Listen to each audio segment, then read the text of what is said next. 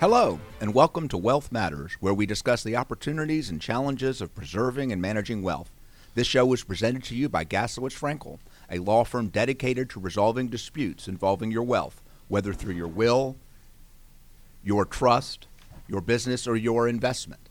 Today's show is our 50th episode and marks five years of Wealth Matters being on air here on Gwinnett Business Radio X.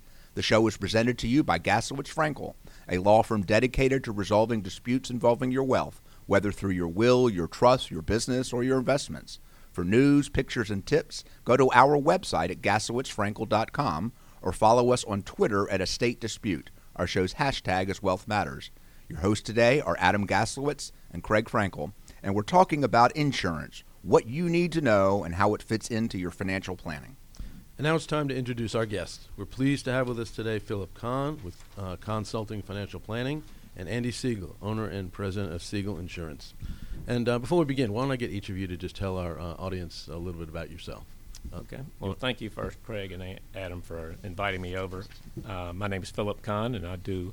Uh, so I'm a certified financial planner. I'm a CPA, and I provide a service that's rare out there nowadays, where you don't sell any products. I'm looking at your financial net worth, your cash flow, just trying to help you understand where you sit today, so that we can move forward to where you want to be. And I'm Andy Siegel, and thank you again, Craig and Adam, for having uh, me and Philip out here today. Uh, Siegel Insurance is a family owned independent insurance agency, meaning we represent lots of different insurance carriers. We work for you, not the insurance company. We're in our 55th year, and we primarily help businesses and individuals and families with their property and casualty insurance needs. That's your auto, your home, business liability, workers' comp. We also help people with life insurance and disability. Uh, our specialty really uh, is anyone who's looking for advice and help with their insurance coverages and doesn't want to understand it themselves, especially. well, that would be everybody, I think. right? Yes. Okay. So, okay, I, I need your help. So tell me, I go out and get life insurance, or I want to get life insurance, and I think it's really expensive, and I don't know what it is. So, what types of life insurance are there? So there are temporary policies and there are permanent policies. The temporary policies are term insurance. Term insurance is the fastest way to fill this bucket that your estate will need after you've uh, after you've passed. It's cheap, but it doesn't last long. It's not there for the long term. The permanent products, such as whole life and universal life, are more and have an investment uh, feature to them. Whole life is very stable. Universal goes along with the market, and as the market goes up and down, your investments go up and down. So they're also more expensive.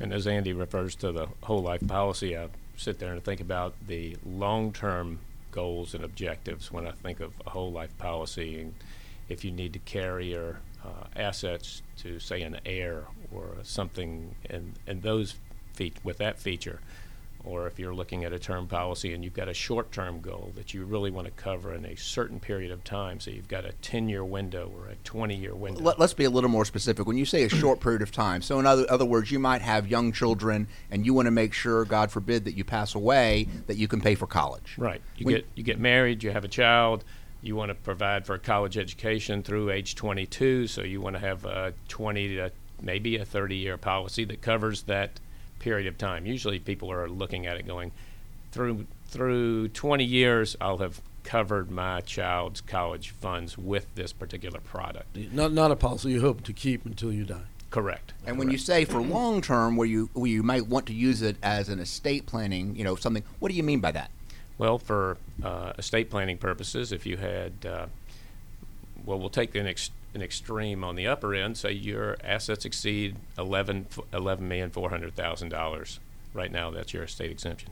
Should you need to pay estate taxes and you want to leave that entire eleven four for an, an heir, you might need some estate tax payments, uh, and you'll utilize your insurance for that. A whole life policy might function in that role, where it's a permanent policy. You know you exceed the estate exemption or the tax exemption, and you want to use that to pay the estate tax and allow the 11.4 or uh, a lesser amount to go to your heirs. If, if you've got a permanent policy, does it grow tax free, or do you have to pay a tax as it grows in value?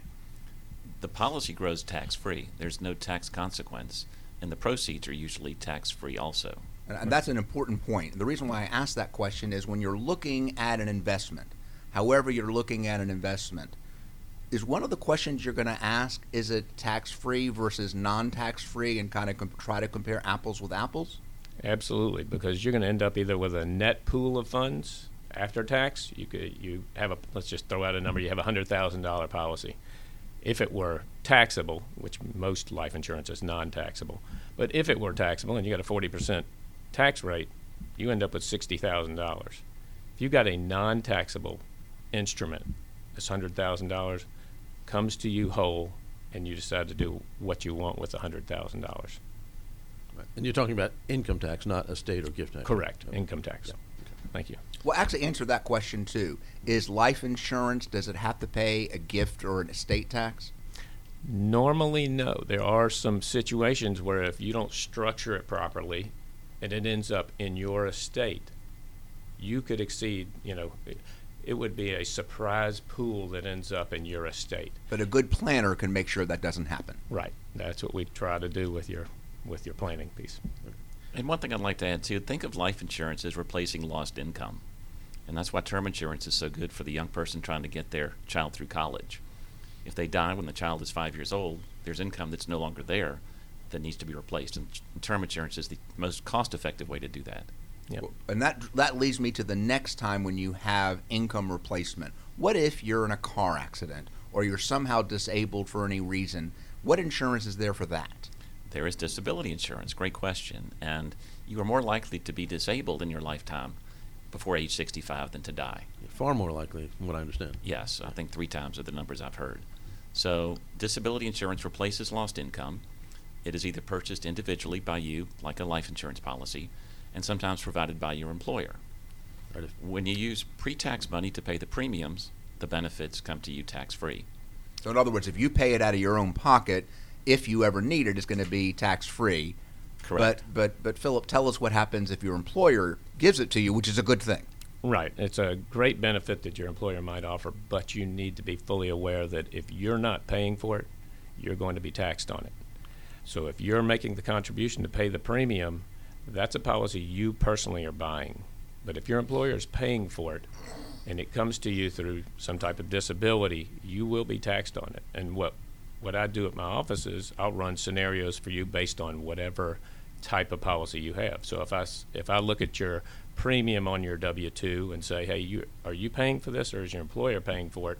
I'll run a scenario with either uh, a taxable scenario of you you receiving disability benefits or a non-taxable scenario where you're receiving But, but, di- benefits. but disability insurance is replacing income.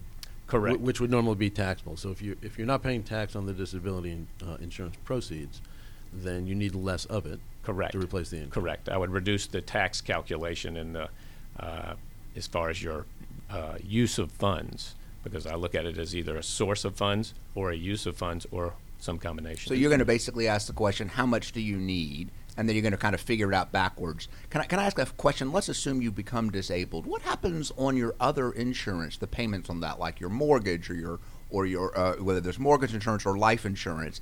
Does do you still have to pay those premiums, or is that something that you can budget a different way?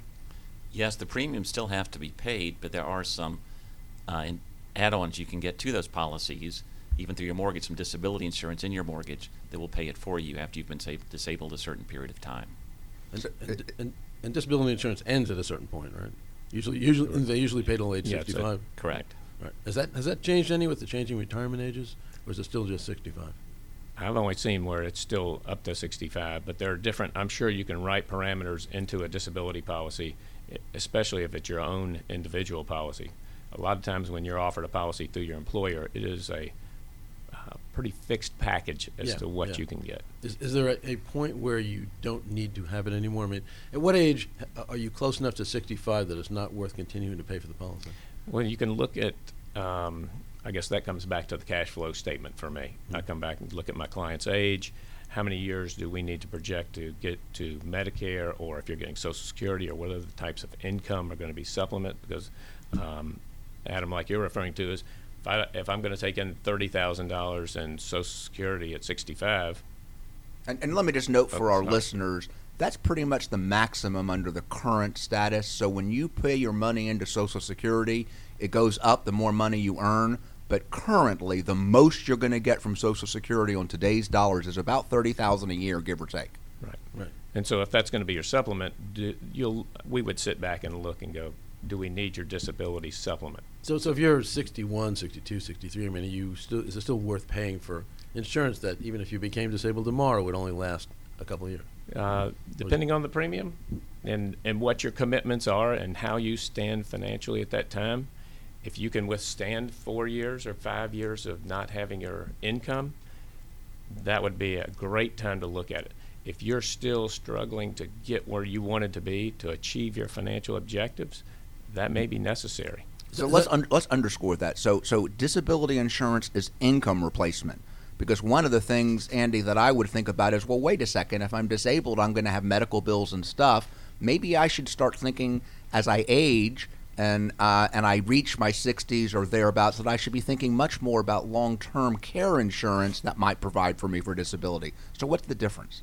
So disability insurance replaces the income. Long-term care is the care th- and the cost it covers the cost of providing health care for you and medical care, whether it's in home or in a facility, uh, because you can't take care of yourself. There are a handful of uh, measurements, whether it's bathing, dressing, feeding, uh, et cetera, that are if you can't do those, you're considered eligible for long-term care, and that is the cost to take care of you while you're needing help doing all Is, of is this, is this until Medicare kicks in, or is this forever? Medicare doesn't cover that. Does I, not I would ever. really want to underscore that because we get this question all the time. Does Medicare cover when you need to go to a facility or need in-home nursing care? No, It does not. It will- Okay. It will not. That's a big difference. People think often think it does. So you will need insurance beyond that. Medicare is for medical, and that's it. You might get a stay or two uh, for rehabil- rehabilitation, but it's not going to pay for long-term care. And, and if I can, I'll, I'll talk just a minute about long-term care. For I was in a class yesterday, and we were talking about the numbers, and just so the listening uh, audience can understand, we were talking hundred and a quarter to 150,000 easily for long-term care issues uh, if you're if you're fully disabled. So having long-term care or evaluating can I make it financially without having long-term care is critical for me. And a lot of times, um, in my office, I'll talk to my clients, even if they have substantial assets. Some of them don't like to give up their cash, the 150 a year, even though they have substantial assets. And I'll talk to them about getting a policy that'll just supplement the cost. So instead of having to have a policy that covers the 150 or a $500,000 policy or a 750 $750,000 policy, I'll talk to them about would you feel better if you were only coming out of pocket $75,000 a year versus 150? And I do want to add one one comment. I'm seeing now more and more middle-aged kids, 60, 70 year old, which I consider middle-aged now, starting to think about long-term care for their parents because their parents outlive their expectation of retirement. And this is a way both that the parent and the middle-aged child can fund good care That's for their loved ones over time. It doesn't necessarily have to be the 60 year old planning only for themselves. It's a, that's a phenomenal point. I have had a client in my office who's uh, was an elder client, 65 plus. Um, the husband died. The wife was in a position where she may be struggling to pay her bills. And I looked at um, the kids, or three kids, and I met with the three kids. And I said, here's several opportunities for y'all to joint venture and help subsidize your mother's care. One of the issues was long term care. And we talked about who's going to take care of your mother if something happens to her. What are y'all going to do? It's going to be my sister. One thing to add about long-term care is the best time to buy it is in your 50s. We're seeing the sandwich generation now raising their parents who are older and infirmed, and also raising their teenagers and college-age students, uh, kids. So, if you look in your 50s, that's probably the most cost-effective time to purchase it. You're listening to Wealth Matters, the radio show where we discuss the opportunities and challenges of preserving and managing wealth. We're your hosts, Craig Frankel and Adam Gaslowitz from the fiduciary litigation law firm of Gaslowitz Frankel. We're talking today with Philip Kahn of, of Consulting Financial Planning and Andy Siegel, owner and president of Siegel Insurance. And we're talking today about insurance, what you need to know, and how it fits in your financial planning. Andy, you said that the best time to get uh, a long-term insurance is in your 50s. Tell us why. Insurance is simply a transfer of risk, and insurance companies are betting you're healthy, they're going to make money in the early years. You're not going to need it for a while. You may decide you want to cancel it 10 years later, but you're not going to be infirmed until you're in your 60s or 70s or maybe even 80s. So they've got 15, 20 years to offer you lower rates because they know the cost won't be there for them to pay out. Uh, you also are going to have fewer health issues when you apply because these policies are medically underwritten. Uh, it's very hard to get these policies after age 80. It's almost just impossible. And, and tell our listeners there uh, we th- I think of term life and term life. I think of long-term insurance as pure insurance. What are the kind of the broad brushstrokes of what types of long-term insur- care insurance there is? Well, the long-term care insurance traditional just pays for you in a facility, but the better products will also pay for you for in-home health care. Which is what most people think they want. May, may not be the best uh, option for them, but most people think they want to stay in there. And some will pay a reduced benefit per day or a full amount, depending on which uh, options you buy. And and I, I I've heard about there are some that are pure insurance where you buy a policy, but others that are riders on other types of policies, whether it be life insurance or something else. What's the difference? So some, like you asked, are just pure insurance. If you don't use your long-term care in the 20 years you have the policy, and you die, insurance company wins. The the combination products, the hybrid products, combine some life insurance and long-term care together, and in some way you'll get some of your money back that you've paid in in a death benefit. You won't see it while you're alive, but there will be a life insurance payment at the end of it. And there are also combination policies where you get a husband and wife with a life disabil- uh, life long-term care policy where when I look at it with my clients, I say the first one who would need this is the one who's going to need the care. Do we have enough assets on the side for you, if you're the remaining spouse after that use, for you to live or to be taken care of? So I try and look at it as it's possible you only need one to- one long-term care policy if you have enough assets to take care of the remaining spouse. So so you're you're running through the numbers and saying, what if? What if one of you needs it? What if both of you need it? How do we fund it? But you may only need one policy depending upon where you fit. Correct. Correct. What if you're a business owner? What type of uh, insurance does a business owner need to have, or at least consider having? Well, I- I've got to tell you, I've had a recent example of this, and it really comes into the liability coverage for even if you're a real estate uh, manager for the property. We had a piece of property that I was involved with with a client um, needed a new roof. Called the roofer to come out, the roofing company come out, recoat the roof. There was a skylight in the roof. Oops.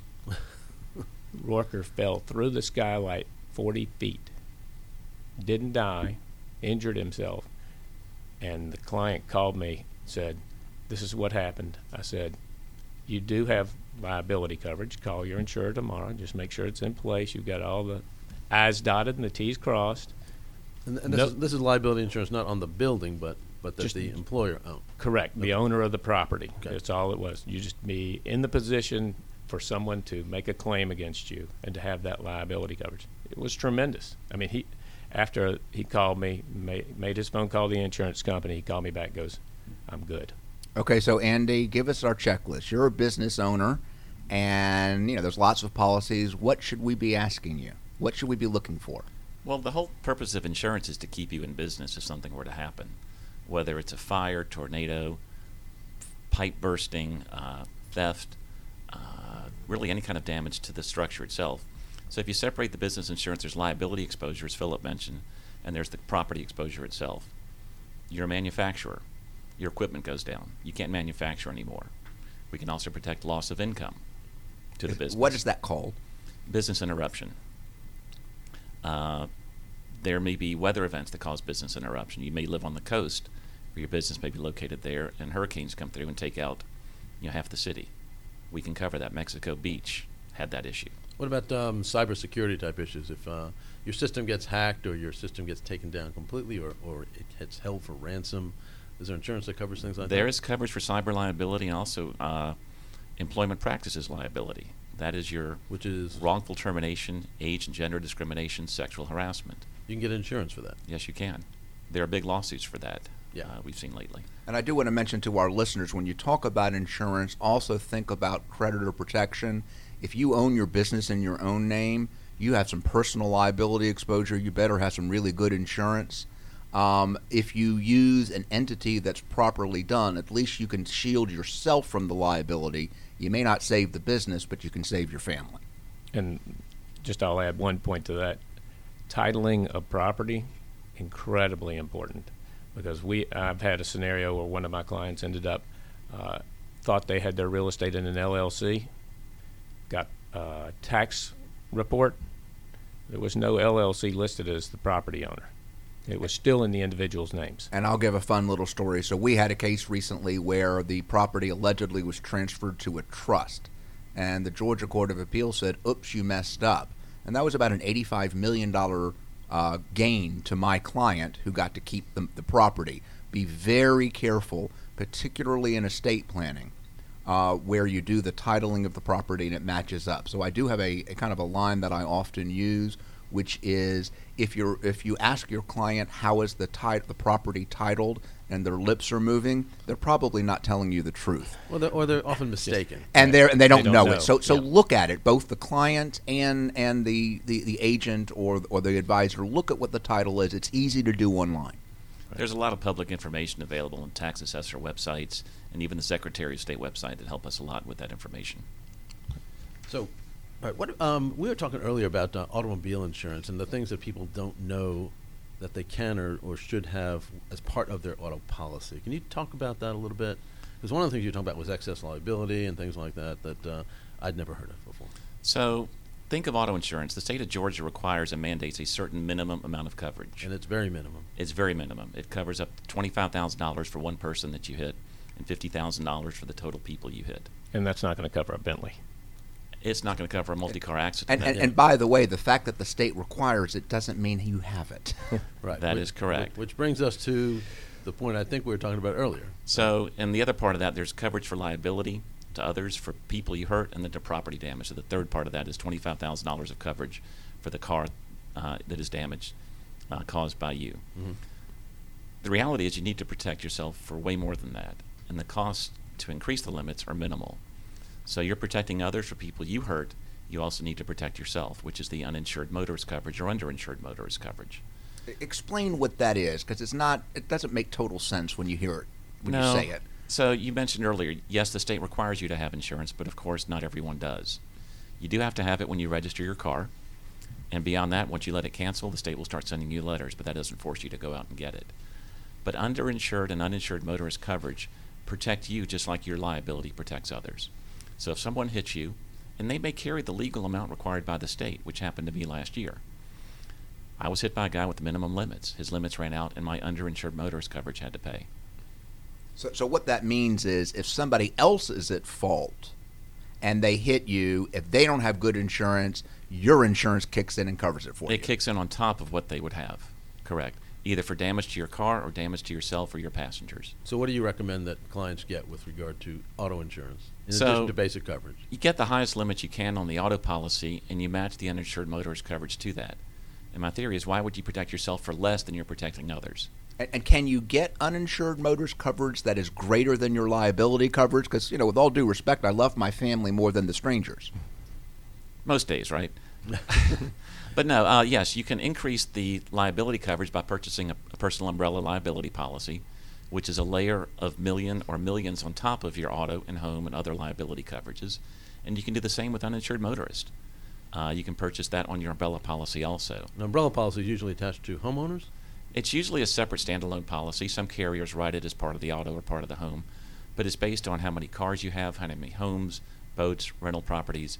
It'll go over anything you own personally. And if I can, uh, my example, when I think about the umbrella or the comprehensive coverage, I look at it and go, you're driving your balance sheet or your net worth down the road. If you've got a $3 million net worth, forget your car. If you hit and injure, permanently injure or kill someone, that balance sheet is now exposed. Or You're- vice versa. They hit you and injure you. Correct. I mean, it, But, but it's- the li- but you're concerned but- about the liability. Yeah, my concern is I want to make sure I've covered the assets that you've taken a lifetime to build with one accident.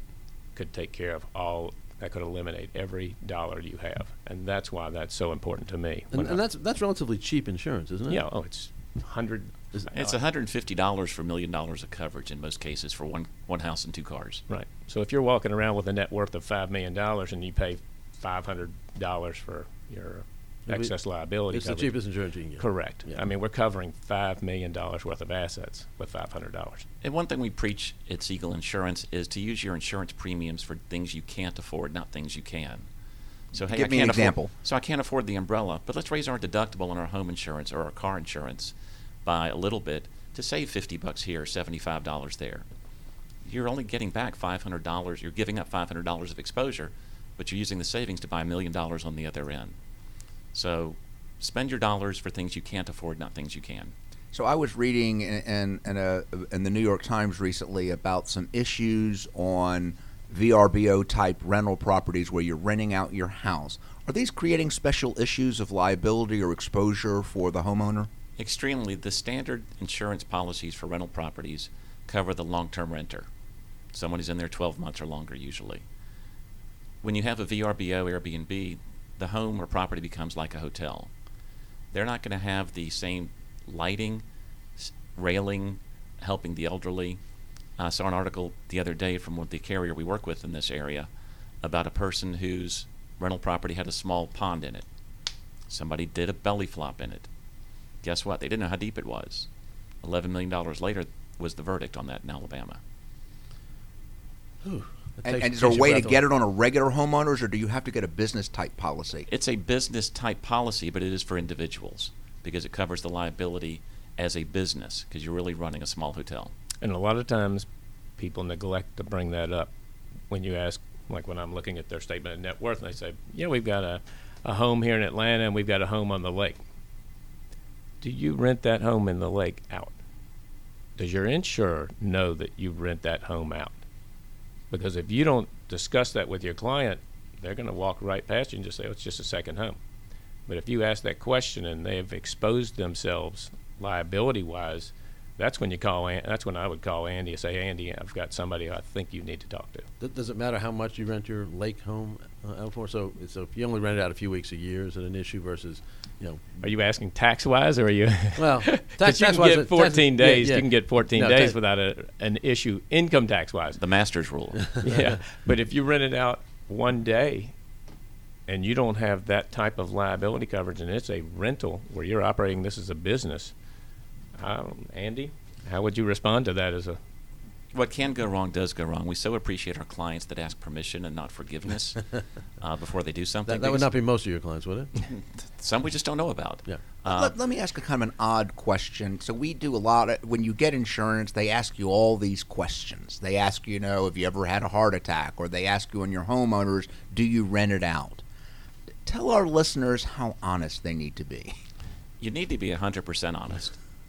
It's that simple because you don't want to risk a claim being excluded because you weren't truthful on the application. And I can tell you as a lawyer, that's one of the high reasons why insurance is denied, is you said something that wasn't true on the application. So I warn our listeners of that. Well, also with technology these days, underwriters in vacation areas such as beaches might Google an address. You know, there there's ways to find out if your home is in a short-term rental program just by looking at that. Uh, I do recommend any short-term rental property be outside your own personal name. Set up an LLC for it.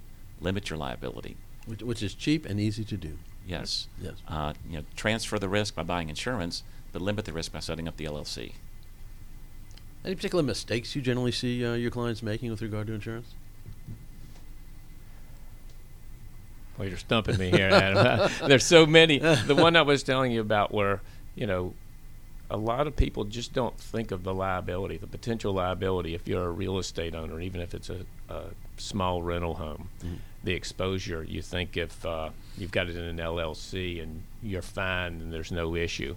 The contagion, I kind of look at it as if somebody has a claim against that property, say you own a hundred thousand dollar little rental property, and they make a claim against that, and that's not going to satisfy their needs. It's attorneys. Is that, that going to be the end of the day? What about um, people who have uh, others working at their house, either you know landscapers or, or housekeepers or you know you know fill in the blank. Yeah. I mean, additional Yeah. insurance required for that, or You- different, you always- considerations. In a perfect world, you always want to hire insured contractors to work on your home. That means general liability and workers' comp. As Philip mentioned, uh, let's say this happened at someone's home where someone fell through a skylight. Uh, that person's workers' comp and general liability would have protected them for the workers' comp and any liability had they hurt someone uh, in the process. but a, but a homeowner often doesn't have that. Well, the homeowner has their own liability in case someone's hurt on their property Mhm. who is an invited guest, which could be a housekeeper or a landscaper. But do you want to put that liability at risk when the guy comes to clean your gutters and falls off the ladder? Do you want to be impacted by his mistake? And that's where the umbrella would step in. Correct, correct. Uh, but the thing you mentioned about mistakes people make, I think, is really failure to inform or consult. We look at it as insurance, and our role is trying to give you advice to help you in your business. Should you do this or should you not do this? And our better clients will call ahead of time and say, hey, should I buy this car for my 16 year old kid? Or should I? No. Your your kid, maybe. Yeah. or in business, should I offer this line of product? Well, I'm importing this stuff from some foreign country. I can't get product liability on it. Well, Is so, that a risk? I mean, those are things that we want to talk to first before they actually commit. right, so most people aren't going to know enough. I mean, even if they listen to this whole radio show, they're not going to know enough about insurance to go into somebody and say, "I need this, this, and this. I don't. I'm not covered for those things." More than likely, they're going to want to come into somebody and say, "I don't know anything about insurance. Tell me what I ought to have." Is that the kind of thing that a client would normally do with you guys?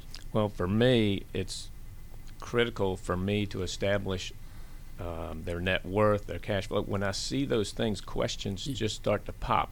So, so if someone comes into you just for general planning, you're going to get a complete picture of what their their uh, their family looks like, their business looks like, their their their assets look like, and from that, you're going to be able to just advise them. You're not going to have to wait for them to say, No, "What no, kind of insurance do I need?" You can Correct. say, "In addition to these things." If Craig comes in and tells me he has a 16 year old son, I'm going to look at him going, wow, you're just staring auto insurance in the face, aren't you?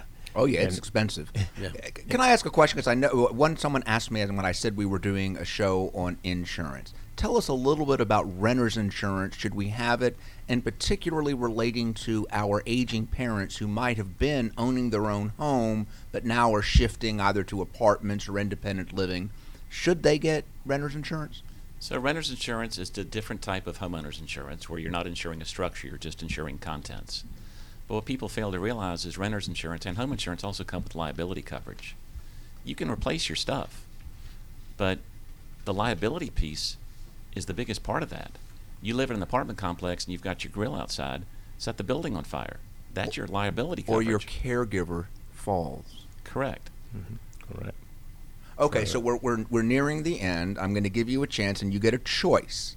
I'm going to ask each of you tell us your best success story or your worst horror story about one of your clients and their insurance needs. Yeah, no names though.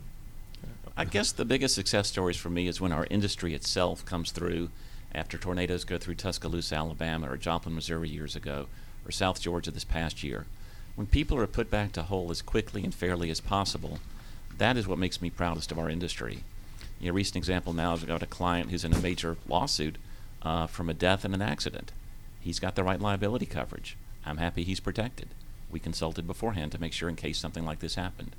So knowing that the money you pay for will come through and protect you is what makes me most proud. And one story I can tell you recently, I had a client come in and um, we didn't really touch on health insurance, but I think it's so critical in the world that I work in with uh, retirement planning and trying to look out uh, long term objectives. Um, he had retired 10 years ago, and it's highly unusual to find anybody who got bought out from their position that carries health insurance. And he came into my office, and I, one of the first questions I asked him, I said, because he was looking at re- fully retiring, I said, How are you going to pay for health insurance? And he said, One of the Fortune 500 companies was where he worked, and his health insurance until age 65 is $100 a month. Ooh. And I was like, Mine is $100 a minute. correct. and I was looking at him going, "You are you have the golden ticket." Because when clients come to me and they talk about wanting to retire early, my first question is, "How are you going to provide for your health insurance?" Because it's I tell them I won't budget you for health insurance individually for under $30,000 a year. And I do want to mention that a lot of, of, of individuals that work for a government, you may not have been paid well along the way, and you may have lots of complaints here and there. But one of the great opportunities is as you retire, there are many benefits you may have to pay a dollar or two for, but they're so much better through government program, through government employment. Always look at health care. How long can you carry your insurance for? Do they have long-term care? insurance, things that you can get through a group policy as a retiree. Right. And it can be very, very helpful. All right. Before we wrap up, let me give uh, each of you an opportunity to uh, uh, to tell our listeners how to reach you. So, Andy, why don't we uh, start with you? Uh, how can people contact you? So the best way to reach me uh, is info at siegelinsurance.com. That's S-I-E-G-E-L.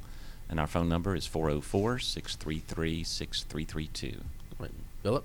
And you can reach me on my cell, which is 404 966 7420. It's consulting financial planning, or you can find me on the Adam and Craig's website.